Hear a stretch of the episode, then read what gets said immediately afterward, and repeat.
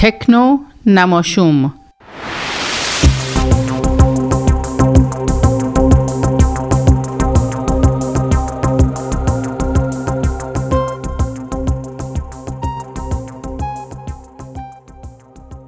سلام به همگی امیدوارم حالتون خوب باشه و آخر هفته خوبی رو گذرانده باشید موضوع تکنونماشوم امروز در مورد تکنولوژی هوش مصنوعی فوق پیشرفته که این قابلیت رو داره که سنسورهایی به قدرت چشم انسان تولید بکنه طوری که هر چی رو می‌بینه بلافاصله درکش بکنه.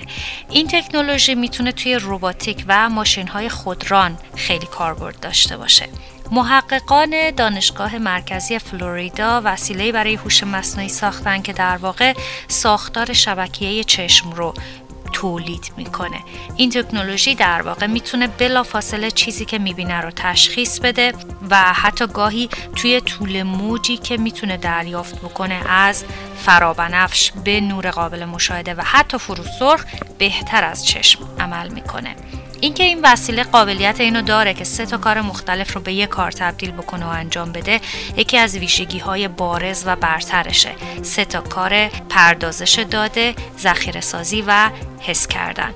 محققا میگن این وسیله جدید که مجموعه این کارها رو انجام میده خیلی سریعتر از باقی تکنولوژی های موجوده.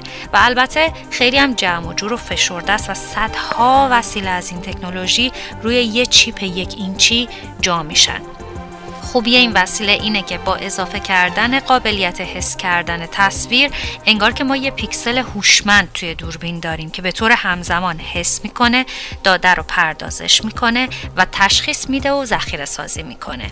این قضیه توی اتومبیل های خودران کمک می‌کنه که رانندگی ایمنتری در شرایط محیطی متفاوت داشته باشیم به خصوص رانندگی توی شب. تا تکنونما بعدی.